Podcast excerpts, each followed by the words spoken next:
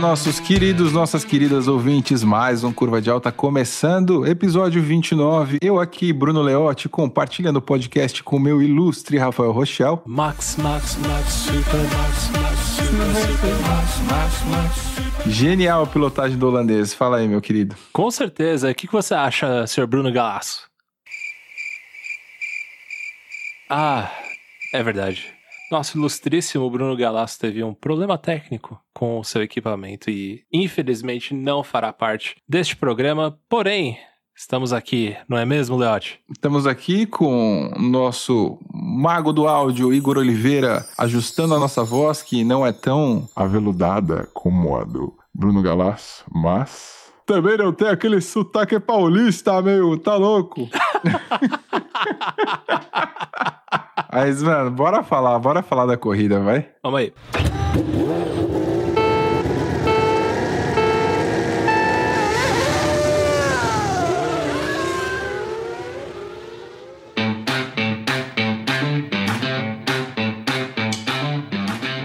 No último final de semana tivemos o Grande Prêmio dos Estados Unidos que acontece em Austin, no Texas, capital do Texas. Você achava que era Dallas? Errou.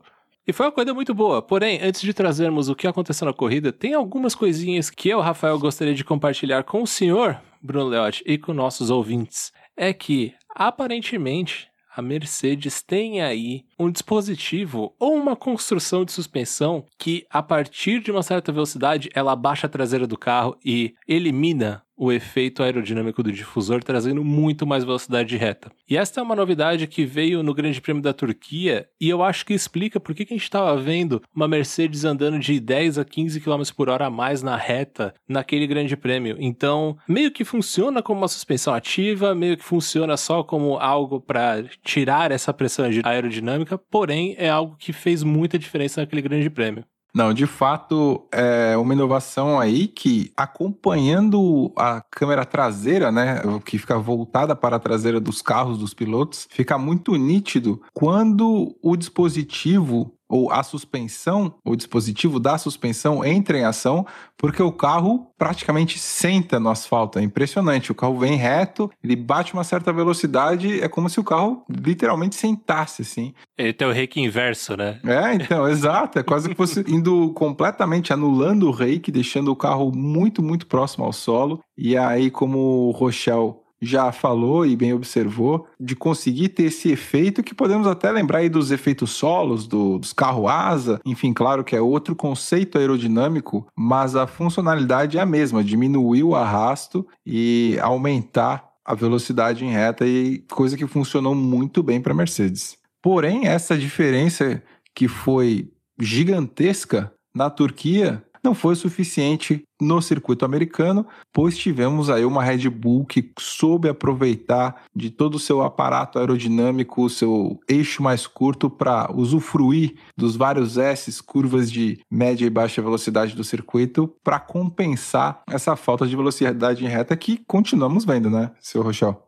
É, de fato a gente conseguiu ainda ver algum resquício dessa vantagem, porque mais para o final da corrida, onde tinha ali o embate entre Hamilton e Verstappen, nos gráficos apareceu que o Verstappen chegava a 297 de reta e o Hamilton 306. Então, essa vantagem da Mercedes com esse dispositivo, de fato, ainda ajuda na velocidade de reta. Porém, como eu trouxe aqui no programa passado, na minha previsão, a quilometragem de reta do circuito das Américas, a quilometragem de reta é menor do que a quilometragem de curva. Então, de fato, a Red Bull, por ter um carro mais aerodinâmico, conseguiria emplacar mais facilmente do que a Mercedes. Porém, a Mercedes deu um susto na gente no treino livre da sexta-feira, porque eles começaram muito melhor do que a Red Bull. O Hamilton e o Bottas estavam metendo um segundo em todo mundo. E aí eu fiquei meio naquela, é, será que eu acertei? Será que eu errei? Cara, eu achei meio inexplicável essa vantagem de um segundo no treino livre que não foi mais vista nas outras sessões. Porque ao longo do ano nós vemos que as equipes de fato têm programas diferentes, elas seguem um caminho técnico de desenvolvimento, de ajuste do carro, de acerto do carro, muito diferente uma da outra, então é normal a gente ver uma equipe acelerar um pouco mais num dia do que na outra, acertar mais volta lançada do que a outra, enquanto a outra equipe pode estar mais preocupada nos stints mais longos, mas dessa vez a diferença de ritmo no primeiro treino livre foi alarmante, assim. E isso simplesmente desapareceu, desapareceu por completo. A Mercedes, inclusive, chegou a andar atrás de Ferrari e McLaren durante treinos livres no segundo e no terceiro, o que não é nada normal. Como novamente o Bottas teve que trocar a parte de combustão do motor, o que gerou aí uma penalidade de cinco posições, e já é uma peça que você tem direito de usar três ao longo da temporada, o Bottas já está na sexta, mostra o quanto esse motor da Mercedes está realmente no limite. E o Galasso levantou isso num programa de como a Mercedes estava preocupada em como essa potência do motor atingiu um nível crítico na confiabilidade e talvez a Mercedes tenha percebido que eles precisassem baixar um pouco essa potência para o Hamilton passar o final de semana sem maiores riscos. Não sei o que, você achou, Rochel. Eu não consigo fazer uma leitura completa se foi de fato isso que aconteceu, porque eu não assisti tantas câmeras on-boards assim do Hamilton. Porém, se esse for o caso, a gente pode ver aí não só, quem sabe, uma quebra, mas também outras vezes a Mercedes fazendo essa troca do motor a combustão dos seus carros. E caso isso aconteça, é um balde de água fria que pode jogar em cima do campeonato do Hamilton, porque conforme essas punições vão acontecendo, tanto para o Bottas quanto para o Hamilton, as chances de você conseguir chegar mais à frente e bater de frente com seu concorrente, elas começam a cair. E aí a gente tem também um Bottas que fez uma corrida extremamente apagada em Austin, mas que em outras ocasiões conseguiu segurar um pouco alguma das Red Bulls. Então, como eu disse, isso não vale só para o Hamilton, mas também para o próprio Bottas, onde ele não consegue de fato pisar o máximo possível e aí acaba atrapalhando não só o campeonato dele, o campeonato da Mercedes em si, porém também o campeonato do Hamilton.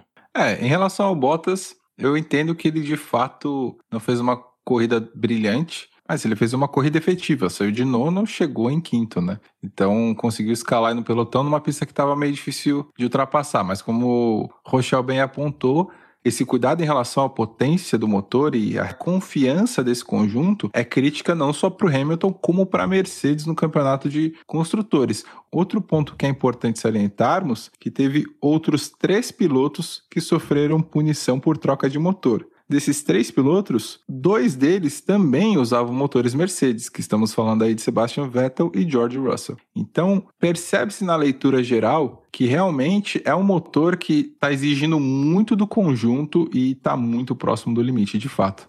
E especulando em cima disso ainda, nós temos duas corridas que vêm em maior altitude, que são tanto o México quanto o Brasil. E a gente sabe que a Mercedes sofre muito no motor, principalmente nesse tipo de situação, ou então em lugares muito quentes, que também a gente pode colocar aí no México e Brasil. Então, caso aconteça alguma falha dentro da corrida e eles tenham que abandonar, a diferença deles para a Red Bull em termos de campeonato diminui muito.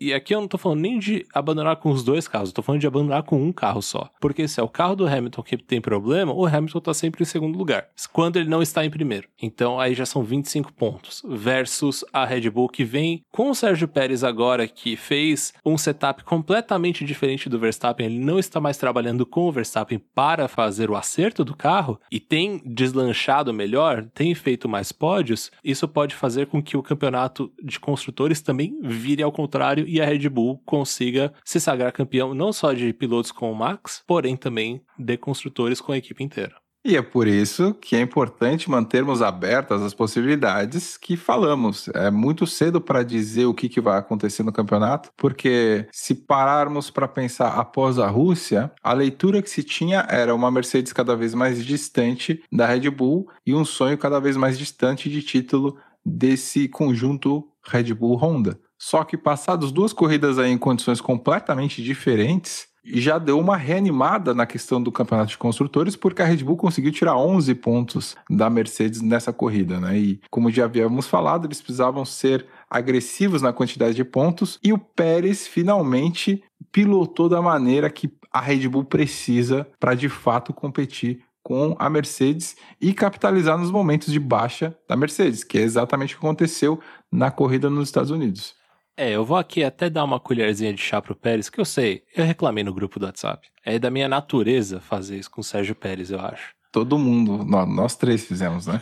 A gente martelou bem o mexicano, né? É, de fato a gente bate muito nele. E eu queria muito que ele tivesse próximo ao Verstappen e ao Hamilton nessa corrida. E eu fiquei naquela coisa, porra, de novo Sérgio Pérez 300 segundos atrás, não sei o quê. Porém, ele tava sem o sistema que faz com que saia a água da garrafa e o piloto consiga se hidratar durante a corrida. Então, com isso, de fato, ele teve um cansaço muito maior e provavelmente este é um dos motivos para que ele não tenha conseguido andar mais próximo do que a gente imaginava que ele pudesse andar. Então eu vou dar essa colherzinha de chá aqui para ele. Foi algo que aconteceu nessa corrida. Corrida que vem é no México, casa dele, ele tem que chegar em segundo lugar.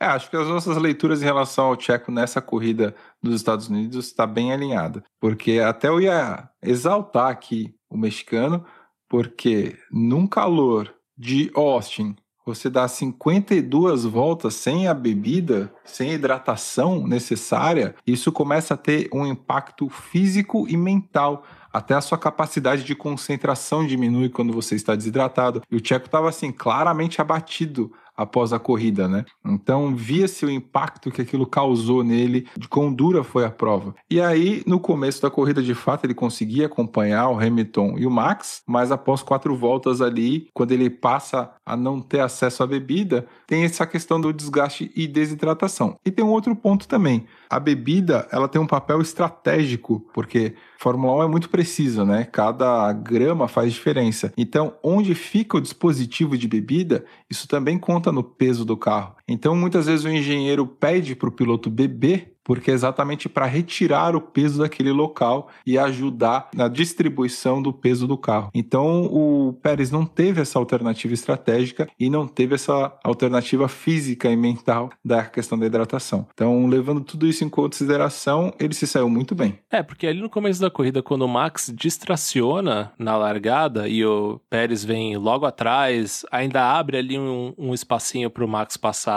na curva 2 ou 3 a gente vê que o Hamilton tá ali a 0.8 a 1 segundo do Max. E o Pérez vem, tipo, 3 segundos atrás. Que é mais ou menos o que a gente imagina que aconteça. Mesmo porque o Pérez não vai brigar diretamente com o Verstappen. Ele não precisa consumir pneus. Ele não precisa dar o máximo de si numa situação dessa. Ele até tirou o pé, inclusive, quando ele traciona melhor que o Max na primeira curva, ele entra mais embalado ali do primeiro S, né? E ele claramente tira o pé. Exato. Então, como ele não precisa fazer isso, ele pode só ir economizando, a partir do momento que o Verstappen passasse o Hamilton, o Pérez, naturalmente, poderia já começar o ataque. Só que a partir da volta 4 ele já não tem mais acesso à bebida e é aí que ele começa a ficar de fato para trás, para trás, para trás.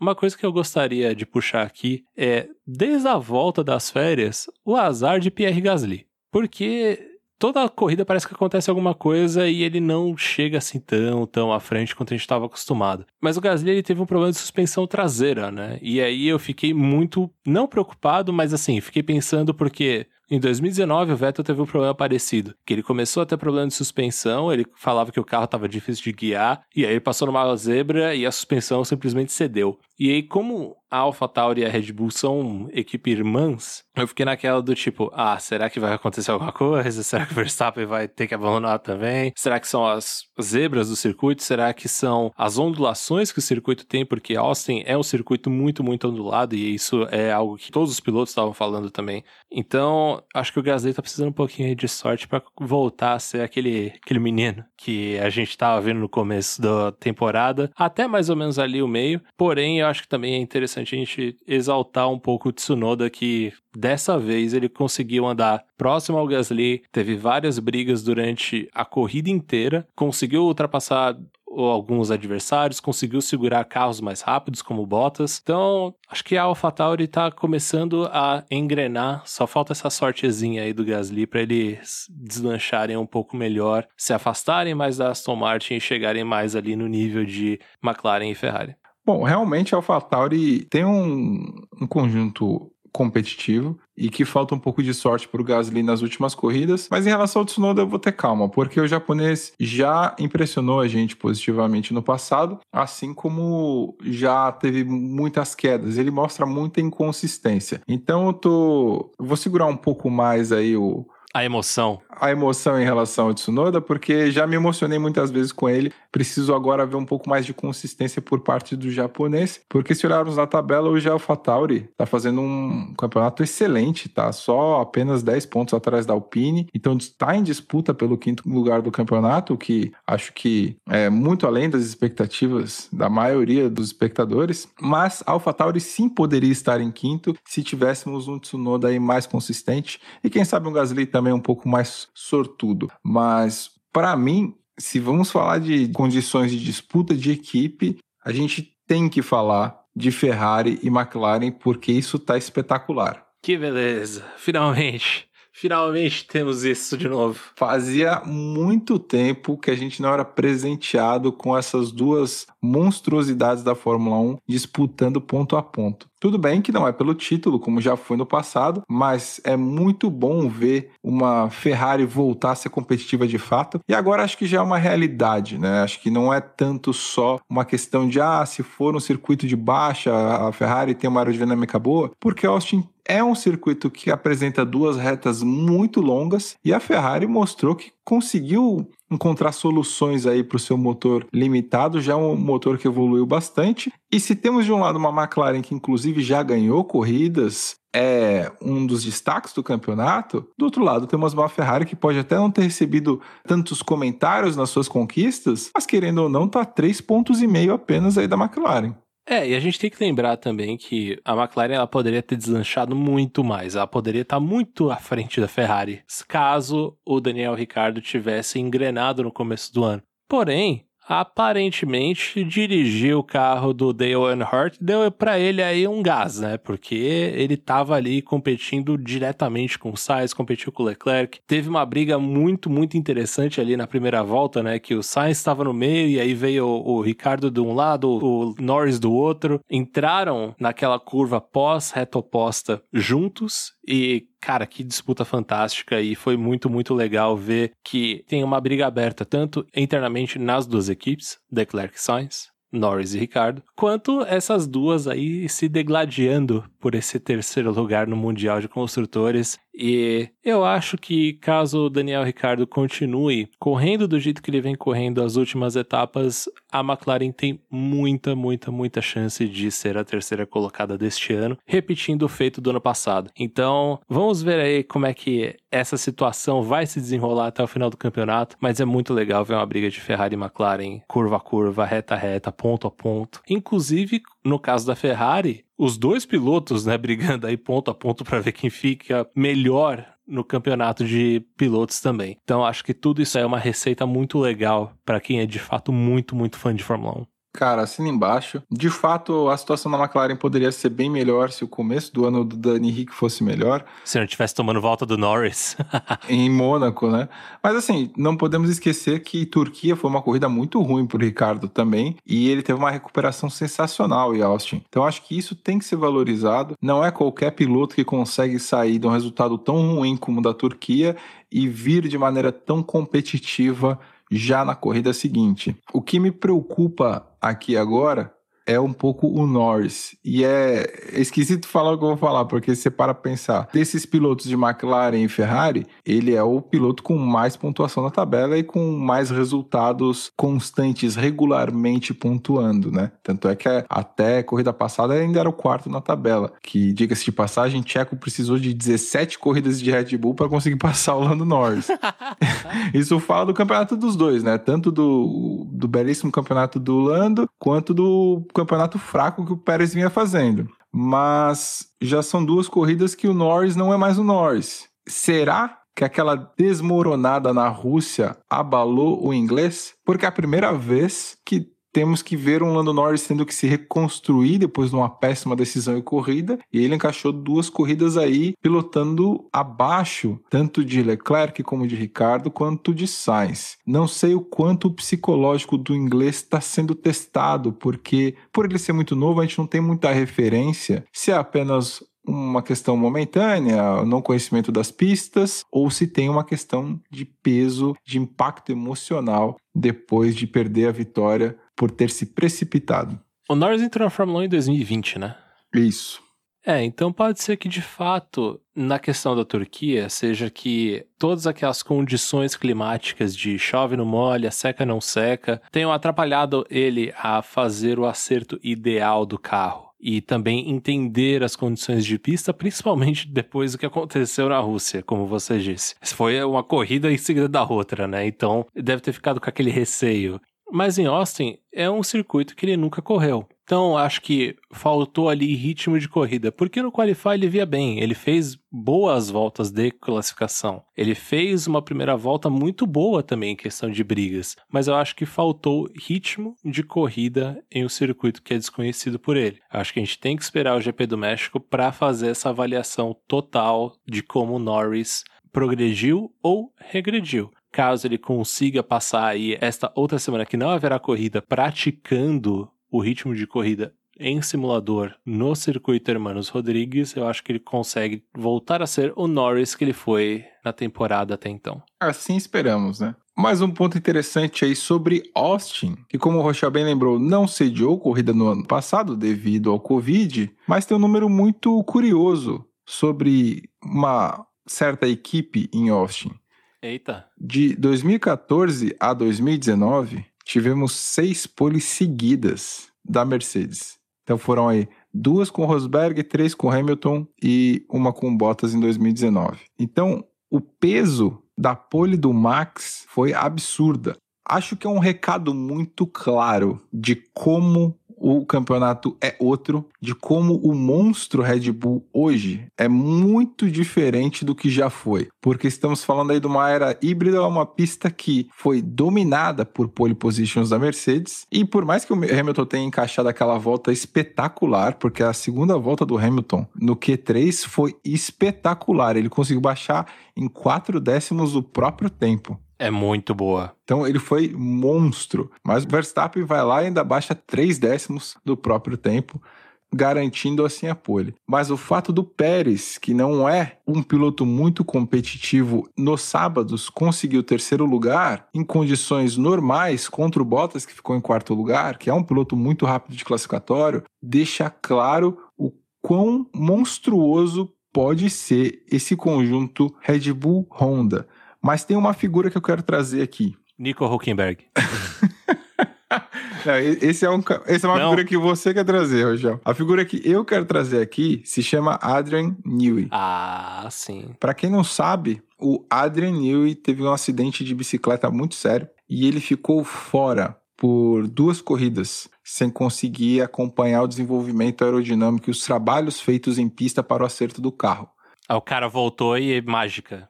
Exatamente isso. Ele voltou, ele consertou o carro, porque a equipe estava um pouco perdida. O Helmut Marko falou que assim que o Adrian Newey voltou, ele identificou os problemas do carro. Então, assim, quanto que sabe será esse seu brilhante Adrian Newey? O cara é um monstro, o cara é um gênio da aerodinâmica na Fórmula 1. Adrian Newey é um gênio de aerodinâmica em si, né? É um cara que fez Fórmula 1, depois fez Fórmula Indy, depois voltou pra Fórmula 1. Por quê? Porque a melhor categoria do mundo é a Fórmula 1, rapaz. Aí ele foi consertar a Indy para ela se tornar a melhor categoria. Aí ele falou, putz, aqui não tem jeito, deixa eu voltar pra Fórmula 1, vai. Exato. Não sei, não sei se era isso mesmo que ele tava pensando. Mas, falando em Adrian Newey, recomendo a todos que leiam o Como Construir um Carro, ou How to Build a Car, que é a biografia do Adrian Newey. Ele fala sobre carros famosos que ele fez, inclusive um que nos deixa muito tristes, que é a Williams de 94, mas ele fala de March, ele fala dos tempos dele da Indy, ele fala de carros da McLaren que ele fez da época do Mika Hakkinen e do Dave Coulter. Então é bem, bem interessante. Ele inclusive fala de carros da Red Bull. Então é legal você ver como que ele vai pensando o carro e tem algumas esquemáticas assim dos carros que ele fez. É bem, bem interessante. Mas Adrian Newey é o mago da aerodinâmica da Fórmula 1, um cara que até hoje trabalha com prancheta.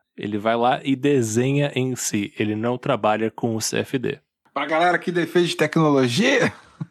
Essa galera tecnológica. Os TikTokers. Isso aí, viu? Quem disse que você precisa de computador? Só basta ter um caderno e um cérebro do, igual do Adrian Newey para fazer um foguete de quatro rodas. Foguetes, aliás, que chamam muita atenção da galera, né? Não só esse, como todos os outros 18 foguetes de quatro rodas aí porque foi impressionante o público, né, cara? Tivemos 400 mil pessoas atendendo a corrida em Austin. Esse número é fantástico para a categoria. Acho que também mostra a consolidação da Fórmula 1 nos Estados Unidos, né? Exatamente, acho que isso é o mais importante. A Fórmula 1, com o público que teve em Austin, cara, são quase meio milhão de pessoas indo ao autódromo durante o final de semana. E Austin é uma cidade relativamente pequena, tem 700 mil habitantes, então tá ali, né? Quase metade da capacidade total da cidade poderia estar no autódromo durante esses três dias de evento. E, obviamente, o Netflix tem um peso muito grande sobre isso. As pessoas, ao assistirem Drive to Survive, elas ficam mais interessadas em acompanhar a Fórmula 1. E isso aconteceu não só com pessoas que nós conhecemos, mas também com o público americano de forma geral. E eu acho que uma segunda corrida, como como nós teremos ano que vem em Miami, vai também cair de bom grado. A gente só precisa ver se uma vai tirar o brilhantismo da outra. Alô, Galaço, usei brilhantismo.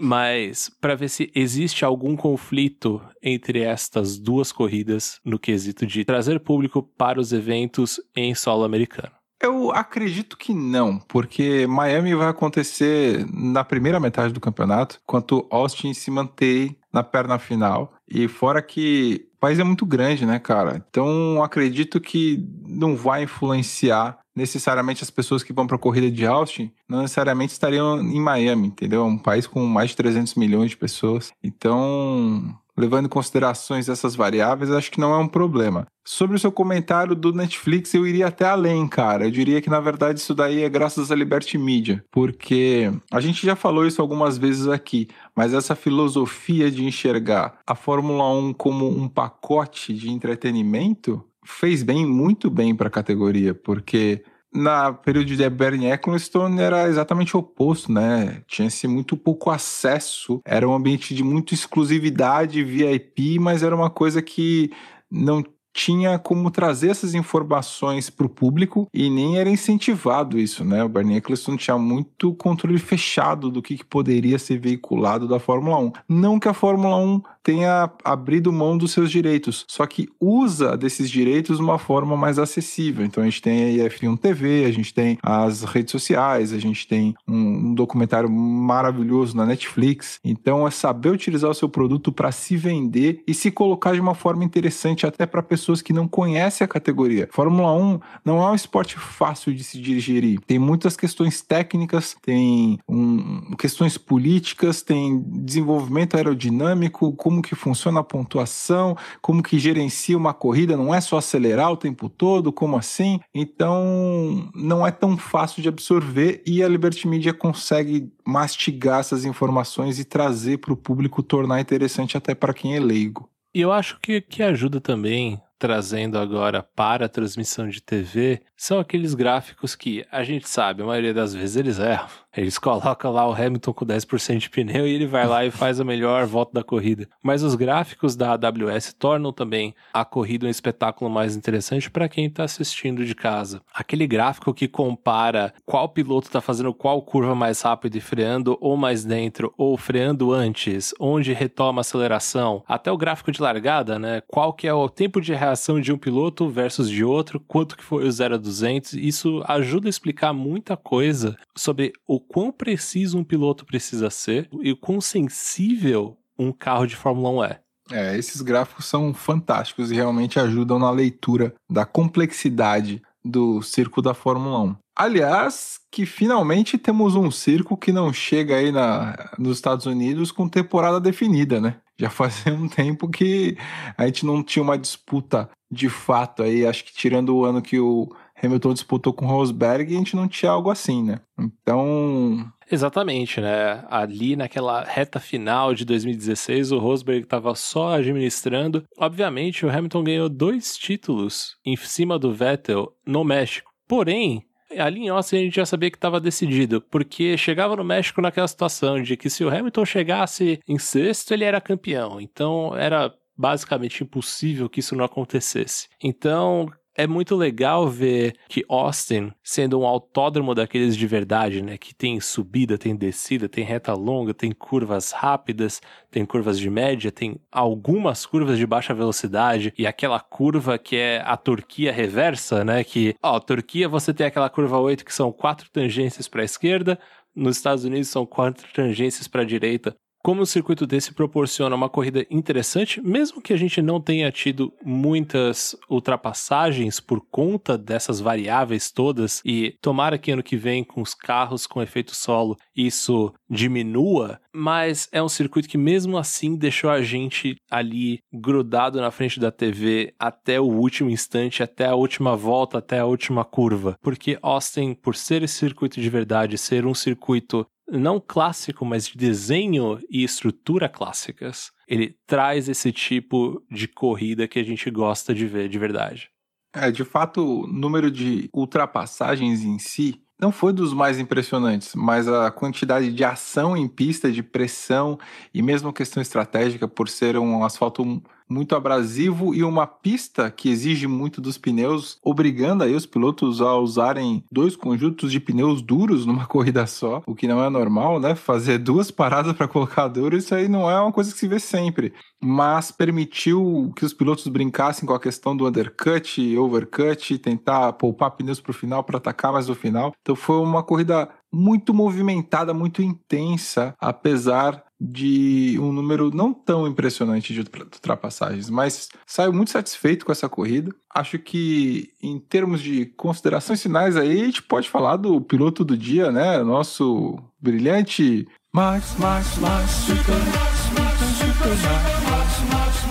Cara, não largou de maneira brilhante, acho que largou normal, porque se pega os outros carros, ele largou normal. O Hamilton que largou muito bem, mas conseguiu se manter muito próximo do Hamilton aí a corrida inteira, na primeira perna, antes da primeira rodada de pit stops, se manteve ali na zona de DRS, a Red Bull chamou o Max mais cedo para fazer o undercut, faz o undercut e aí administra muito bem uma corrida que tinha tudo para voltar para as mãos do Hamilton, mas o holandês mostrou que tá de igual para igual.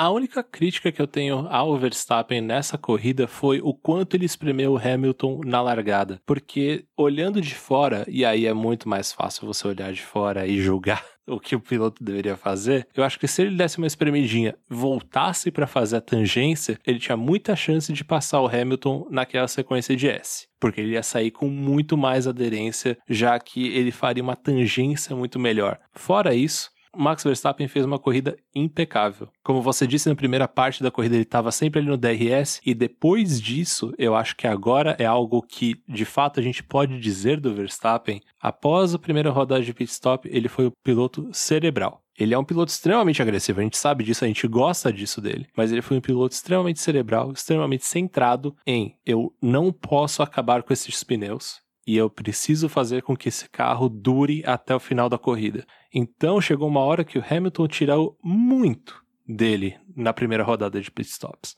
E aí, quando o Hamilton chega ali a 2 segundos e meio, o Verstappen faz uma volta meio segundo mais rápida do que o Hamilton. Então ele ainda tinha pneu para gastar. Eu acho que isso é algo que vai fazer a diferença nesse campeonato. Se fosse o Verstappen de dois anos atrás, isso não aconteceria. Ele seria pé embaixo 100% do tempo e ele não teria essa cabeça de entender cada aspecto da corrida e cada parte da corrida o que ele deveria fazer. Então, eu acho que nisso ele foi retocável. E também a gente tem que bater palmas para Lewis Hamilton porque ele fez também uma corrida perfeita. Ele largou muito bem, ele sempre esteve ali próximo do Verstappen. Obviamente, ele não conseguiu ficar tão próximo assim, mas ele não ficando tão próximo, ele também conseguiu economizar pneus, fazer um stint mais longo e partir para cima nas últimas 10 voltas. Então, eu acho que estes dois são de fato o destaque dessa corrida em si, como tem sido o destaque da temporada. Eles são diferenciados demais.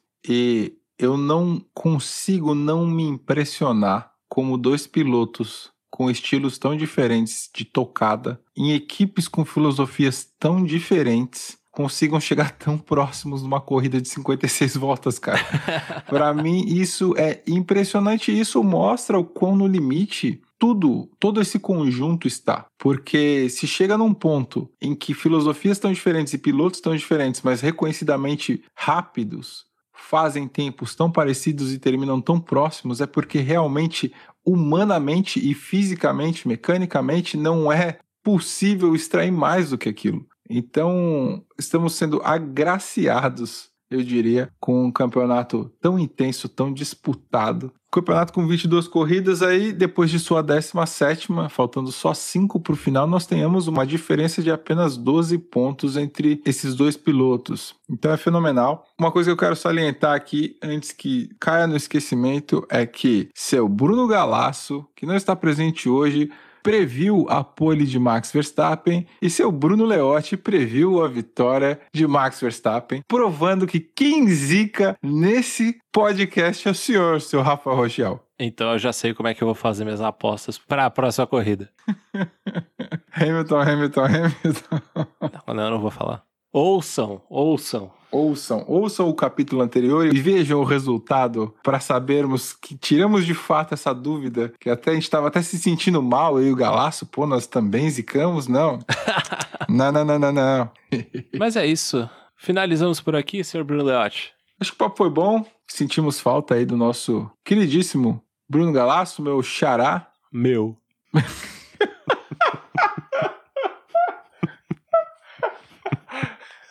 Sentimos falta do Bruno Galasso, nosso podcaster paulista. Direto da Moca, meu. Direto da Moca. Galaço, abraço. Mano, próximo programa, nós três de novo. Um abraço, Galaço. E também um abraço para todos os nossos ouvintes. Obrigado por estarem aqui conosco. Semana que vem tem mais Curva de Alta, comentando aí de todas as declarações e movimentos que acontecerão nesta semana. Não esqueça de interagir conosco, engajar conosco no arroba Curva de Alta no Instagram e no Curva de Alta Podcast no Facebook, curvadealta.gmail.com, envie seu e-mail, deixe seu comentário, deixe seu like, não deixe seu dislike, a gente não gosta disso não, mas críticas construtivas são sempre boas, então dê seu feedback pra gente. Isso aí, galera. Obrigado mesmo pela audiência. Ficamos por aqui, mas semana que vem tem mais. Grande abraço, pessoal. Valeu, um abraço. Tchau, tchau.